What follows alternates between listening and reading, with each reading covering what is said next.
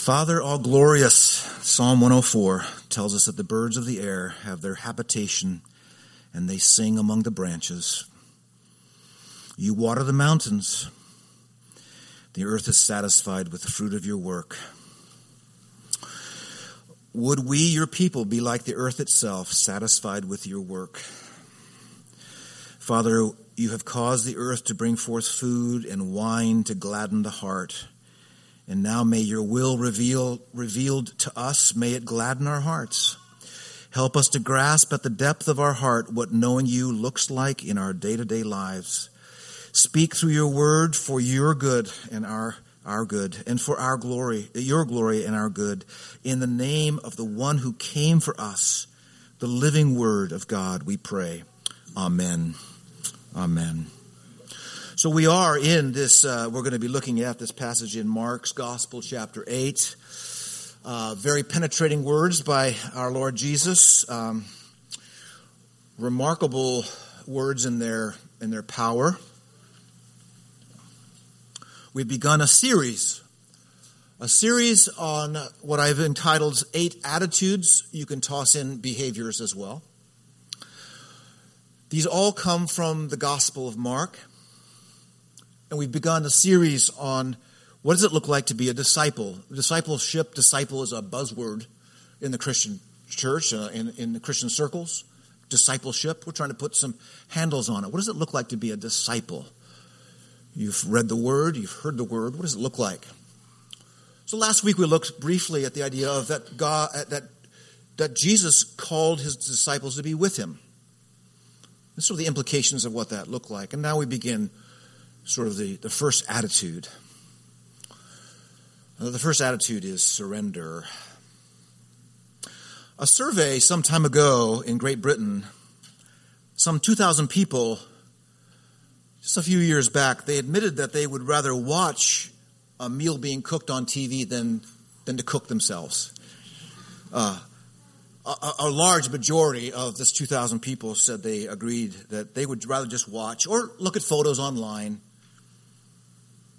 the shows on the telly that the Brits enjoy are the Great British Bake Off, Master Chef, and Come Dine with Me. Those are the most popular. And apparently, there's been a study of the same. Uh, and I looked at the was it cookingchannel.com or something. I, was in disbelief how many cooking shows there are. Uh, I won't even begin to tell. I mean, there, there's so many of them. They're alphabetized, uh, and just dozens and dozens. But apparently, people love watching these shows, but they don't cook.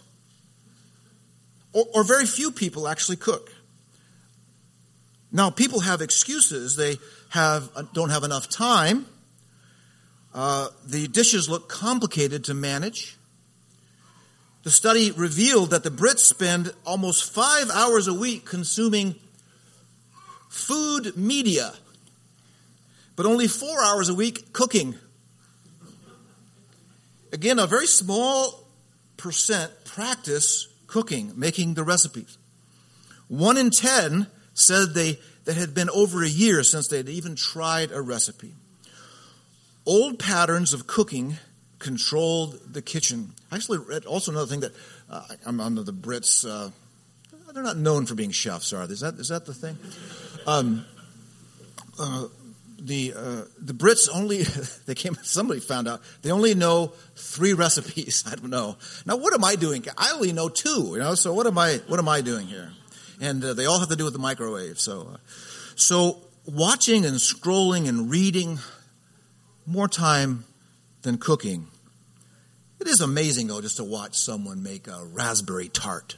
You know, you just stare at it, stare at a whole plate full of those, or someone who makes a, a cake it looks like the British flag on it. It's mesmerizing. But I wonder if the news ever gets back to these producers of these shows. Do you realize that no one is cooking at all as a result of all our work?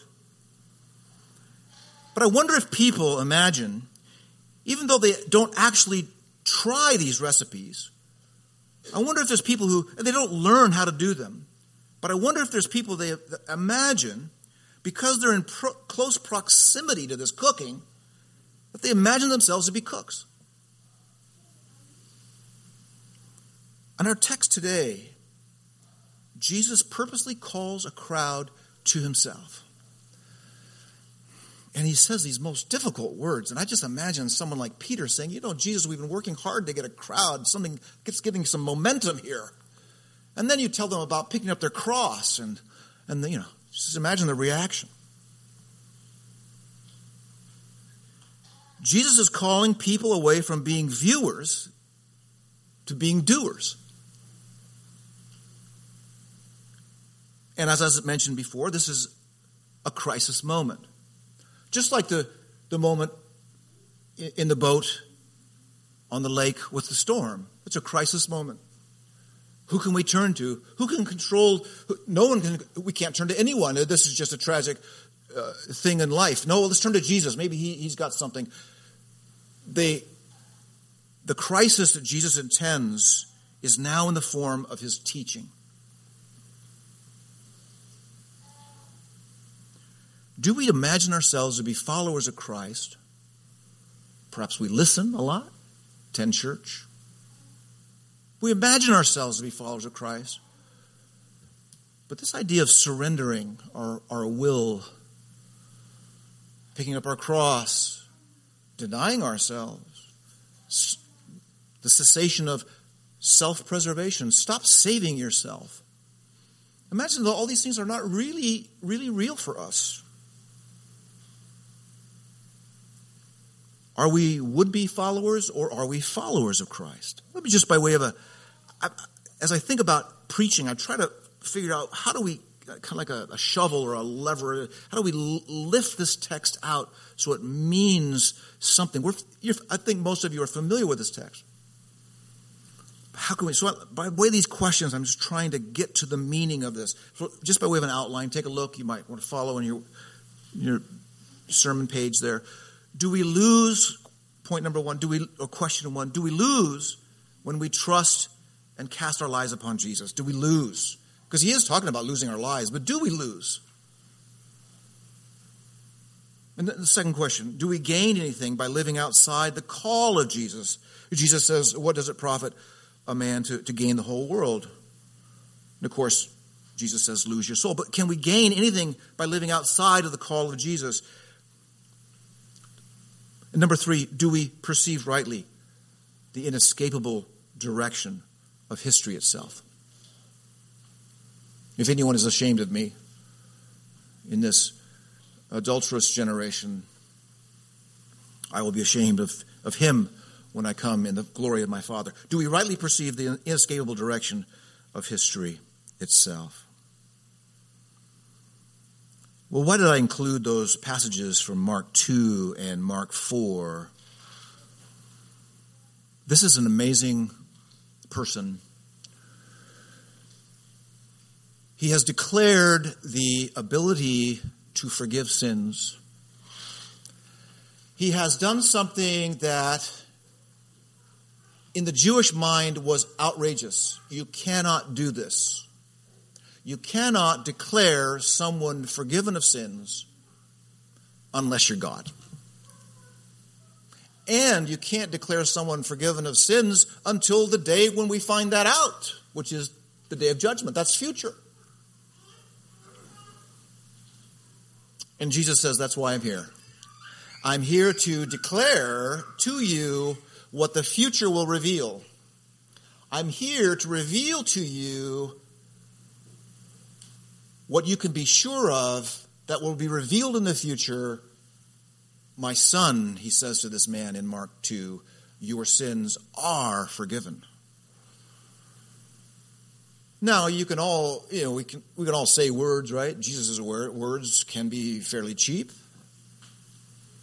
I mean, the, the, the grumblers in the front row, the Pharisees and others, uh, who is this man that you know declares these things? This can't be He's blaspheming, presuming to be God or presuming upon God.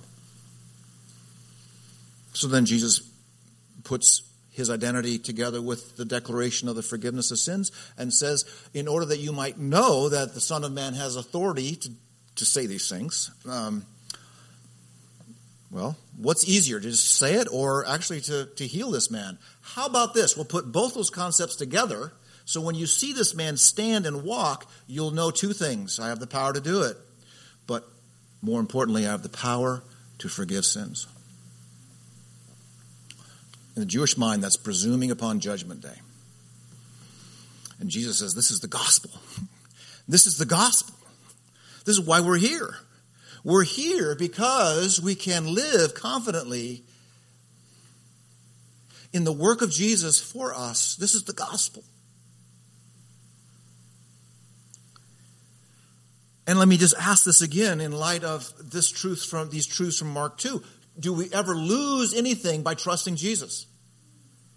And if this Jesus who can declare the forgiveness of sins uh, tells me to pick up my cross and follow him, stop my self preservation strategies, if this Jesus tells me that,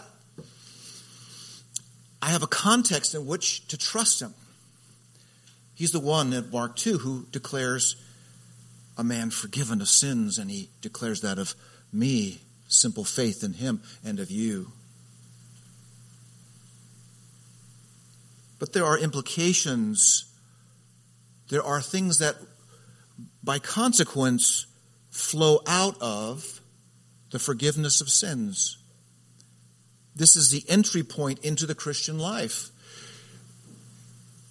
1 John 4:18 says that perfect love casts out all fear. That's the beginning point of the Christian life. This is the you mean I have a relationship with God, it will not be diminished.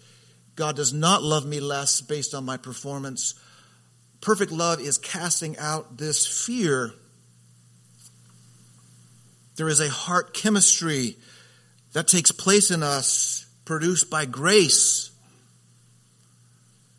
irresistible grace in the language of Paul in Romans 12, in light of the mercies of God, brothers, present your bodies as a living sacrifice. There's a way, uh, there's a, a way of reasoning and thinking about the Christian life. Therefore, how might I act in light of this? We can also call it discipleship. If I am justified by faith alone, What's my grumbling about his call to surrender to him? This magnificent person who stands against his religious pride and self righteousness, and the, the gospel comes breaking into this, this home in, in Mark 2, and his power exhibited by speaking to the wind and the waves in Mark 4. You see, Mark 8 about the call to deny yourself, cast yourself upon Jesus read Mark over and over and over. It doesn't have these words as penetrating as they are, and perhaps even threatening. They fall within a context of this magnificent person. Do we ever lose when we trust and cast our, ourselves upon Jesus? See, what Jesus is doing is he is putting front and center the call to humility. He's calling people out of the crowd. He's calling people to not imagine that they are followers of Christ without a full embracing of an identity with Him. Do we lose when we trust and cast our lives upon Jesus? Well, here at Trinity, we always are learning how to cast ourselves upon Jesus. It's not one weekend, it's not one sermon, it's our lifestyle. It's a lifestyle of casting myself, learning how to surrender to Christ, and remembering his beauty, remembering his grace. That's what's the problem in my heart? What's the problem in your heart? We've lost we've lost the vision of his loveliness. We've lost the, the vision of his, his glory. Secondly, do we gain anything by living outside of the call of Jesus? Look at uh, verse 35. For whoever would save his life will lose it, but whoever loses his life for my sake and the gospel's will save it And then here's Jesus sort of doing some math. Mm, let, us do a calculation. What would happen if you gain the whole world, but then there's a subtraction? you, have got a lot going on in your, in your pocketbook, the world. But then there's a subtraction. You, you lose your soul. It's one of the most, I don't know, brilliant, pithy, I mean, just, just wisdom and just rattles, rattles people. Christian and non Christian alike. This, it, it helps. The grace of God is here in this passage. You mean I should be thinking of these penetrating, quite kind of questions? Don't we assume that if a person has wealth, a good family, and a nice retirement ahead of them, that they have lived a good life? Or they have lived the good life? Jesus defines the good life as casting one's life upon himself. And, and trusting, surrendering uh, the future. This is what the disciples are doing.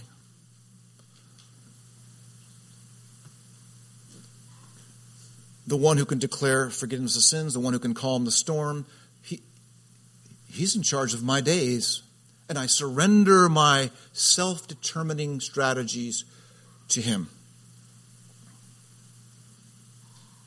I mentioned last week that we live in an age that aspires to be non committal. There's a virtue in our age. There's so many stories, there's so many possibilities, so many different identities I can try on. We live in an age that aspires to be non committal. So many conflicting voices, so many so much dissonance out there, right? Who can, how can you come to a, a conclusion about anything? Find a lot of people just sort of throwing their hands up these days. Oh, I don't know. Interesting how Jesus, boy, it just, it's impossible to avoid his rhetorical question here what does it profit someone to gain the whole world? And we go, way, oh, and lose your soul. It's a rhetorical question that is used as a technique to drive home a point. My parents used to say, What were you thinking? That's how they drove home the point. Remember, I, man, crazy story from my Cub Scout days. When I, pushed a chunk of boulders and rocks over it. Was a crazy thing. And a, uh, a man came up to me, I was about nine years old, and he said, What were you thinking? And I remember consciously aware, nothing. like, like, nothing, you know? I mean, if you really want an answer, I don't know what. Yeah, it just looked exciting.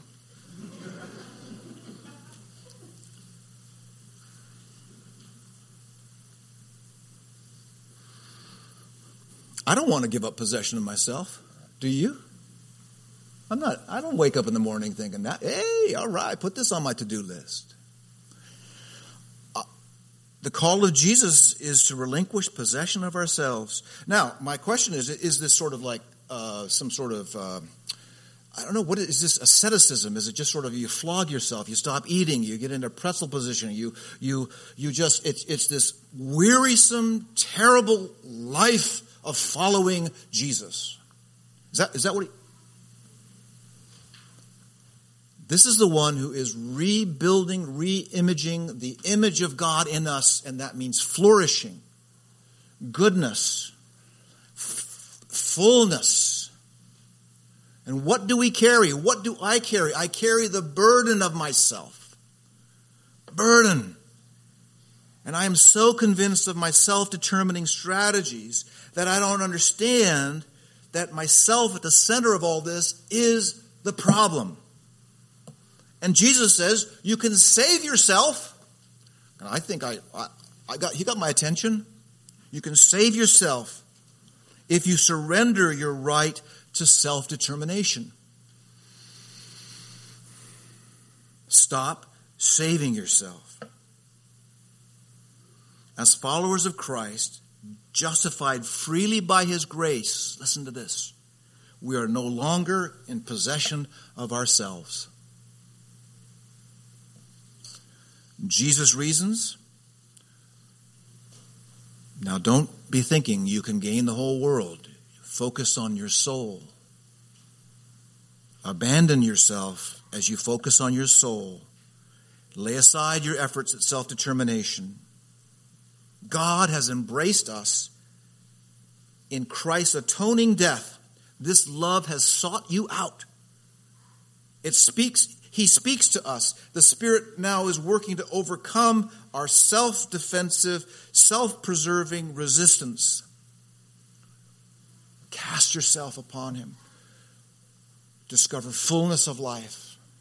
You cannot, you were not ever able or made to carry the burden you're carrying. You cannot masterfully create a life. Only God can create a life and your life and direct it. The call to surrender is the call to entrust oneself to the one who can keep your very soul secure. The Heidelberg Catechism, I love this. Question 90 says this What is the birth of the new self? It's a great question. What is the, what is what's this what does born again mean? Here's the answer. Complete joy in Christ. That's the answer. Complete joy in Christ and a strong desire to live according to the will of God. Did you know that's what it meant to be born again?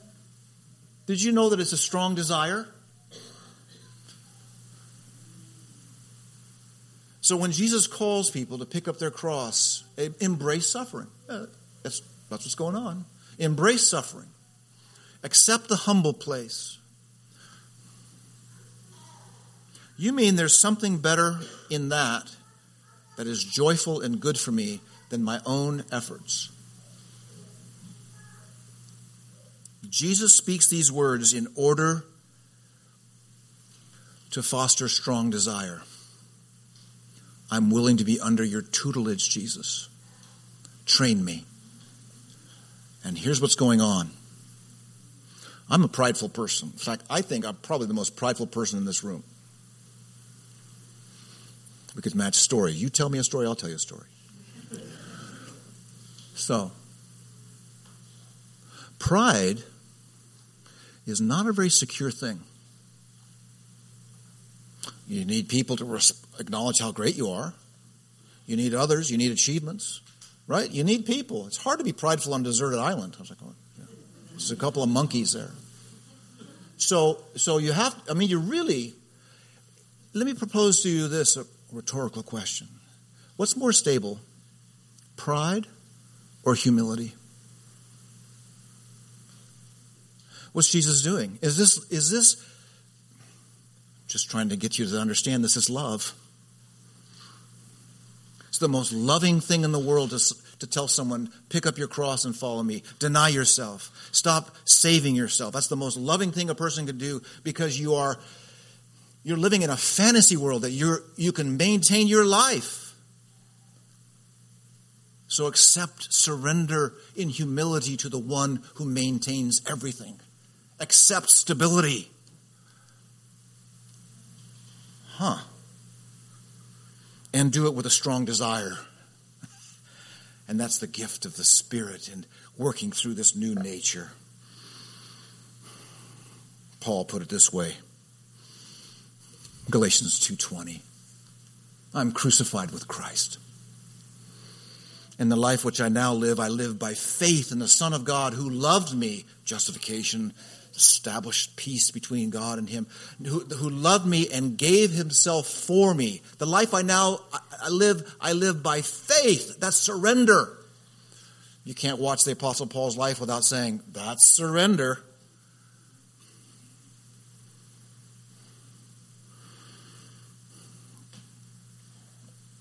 Third, third idea. Do we perceive rightly the inescapable direction of history itself?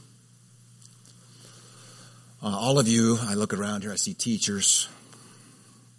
I see leaders in the military. I see all kinds of you, you interact with people, and there are times when your words don't make much. They, no one's listening. You ever had that experience? Now here at Trinity behind the pulpit, I never have that experience. Why? What an attentive crowd. So it's interesting how Jesus concludes this. How often had he seen people listen to him and some, "Eh, kind of, not bad." Interesting. Oh, miracle worker. Nice. They didn't conclude that he, Jesus, history converging sometime in the future, this world is heading in a direction and he's in the middle of all of it. Didn't get that. Jesus does that. Verse 38. He's coming again, coming in the glory of his Father with holy angels. Now we live in a time and Jesus let me get the whole, let me get the whole verse 38. For whoever is ashamed of me, there it is. And I will be very careful with the word shame, very careful. For whoever is ashamed of me and my words in this adulterous and sinful generation, of him will the Son of Man also be ashamed when he comes in the glory of his Father with the holy angels. Now, this is a summary of this teaching section, and Jesus connects it with the inevitability of history. Now, we live in a world that's very similar to, uh, to what Peter described. Peter describes, I believe it's in chapter, th- it's in chapter 3, verse 4.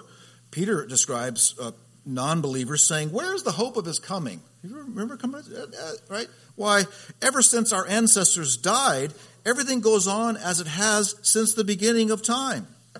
Right? We got time. We got plenty of time. Nothing's changing. It's the same world I, I saw when I was a kid. It's the same world I see as an adult. And so Peter's uh, observing that the world thinks time is just kind of going nowhere. And it's just the same time.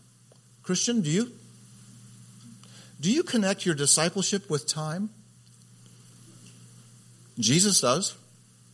Do you connect a close association with Jesus with the with the future of what will be revealed in the future? Are you living out an identity with Christ. Now, we live in a time when these kinds of things, I'm just telling you, it's just too hot. Media experts talk, what I'm doing this morning, it's called hot. It's a hot medium. It's just too hot for our age. We all grew up with, with TVs. And TVs, the media experts tell us, is a cool medium. This is made for like David Letterman and Seinfeld and uh, Barney.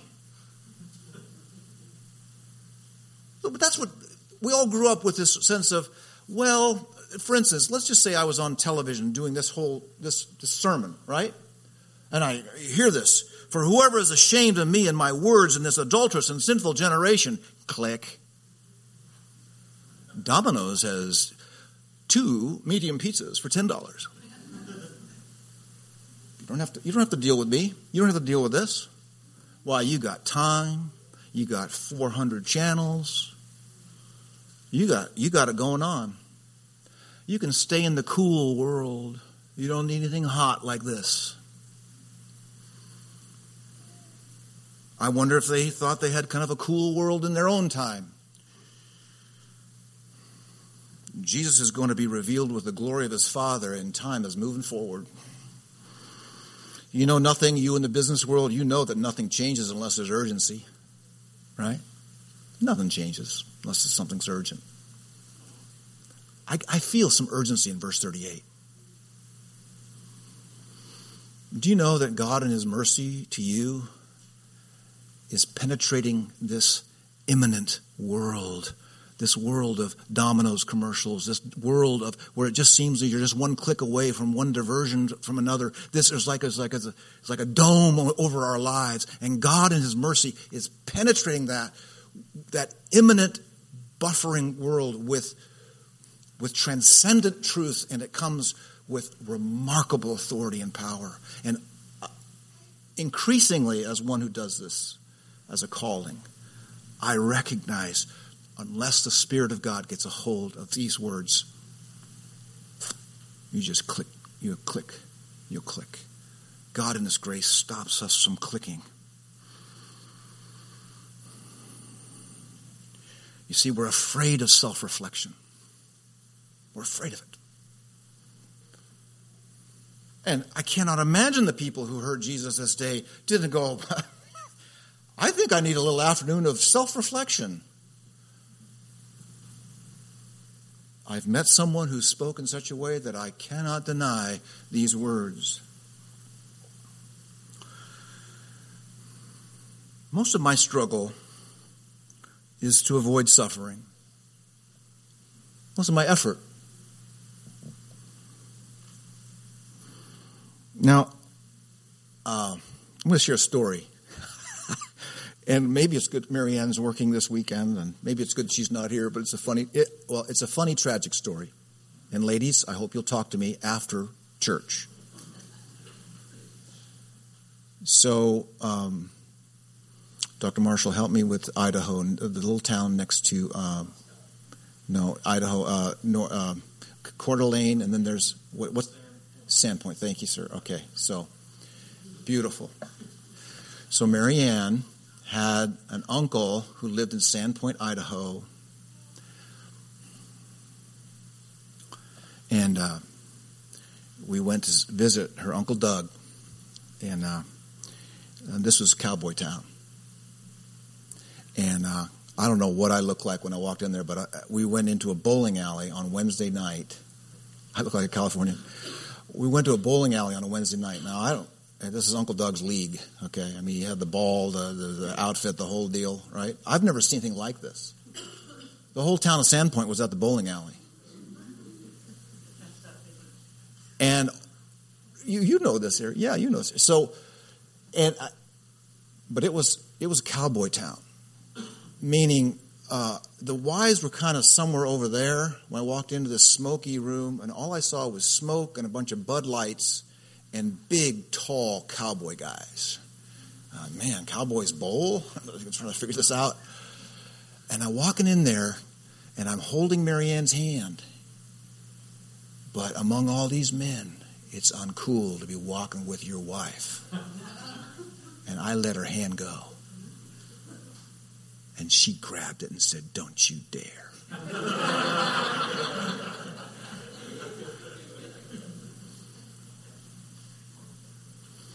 it's interesting, isn't it? I'm like Peter, man. I would fold like a like a bad table. You know? That night that night taught me something, you know? And um, this is what Jesus is doing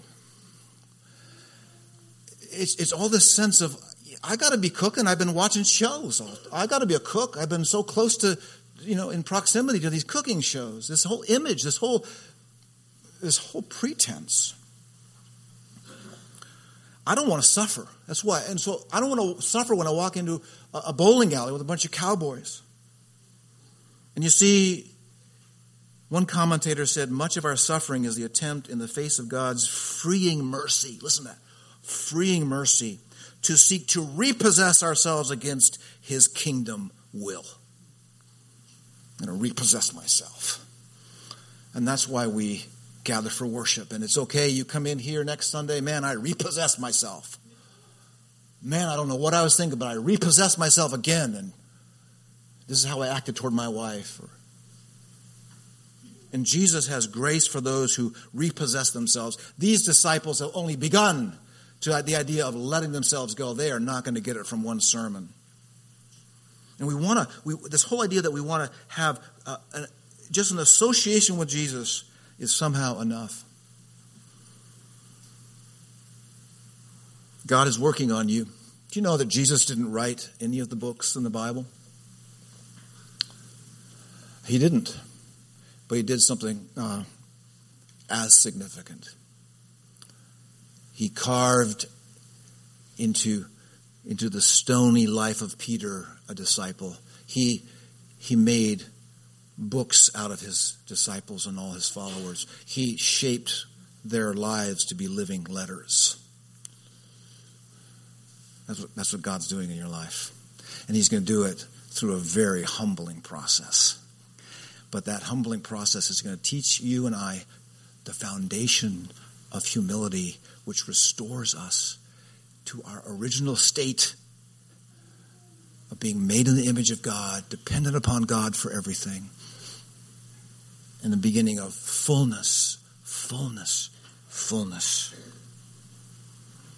And so may we understand that we can be awakened out of our non committal slumber. Let's lose our lives for his service and find true fullness of life, true restored lives, and say yes to surrender for our good and his glory. Our Father, these words are too deep for us to explore in, in just the time we've had. Thank you that they are that way. Thank you that they are deeper than we can comprehend in one sitting, and that we have time to, to soak this in. Train us, O Jesus. Grant to us humility. Make out of our stony hearts hearts that are of flesh and make our lives into a living, written testimony of what you can do. In spirit, we pray you would do this and actively resist us because we want to take possession of ourselves daily. Thank you for your grace. In the name of Christ we pray. Amen.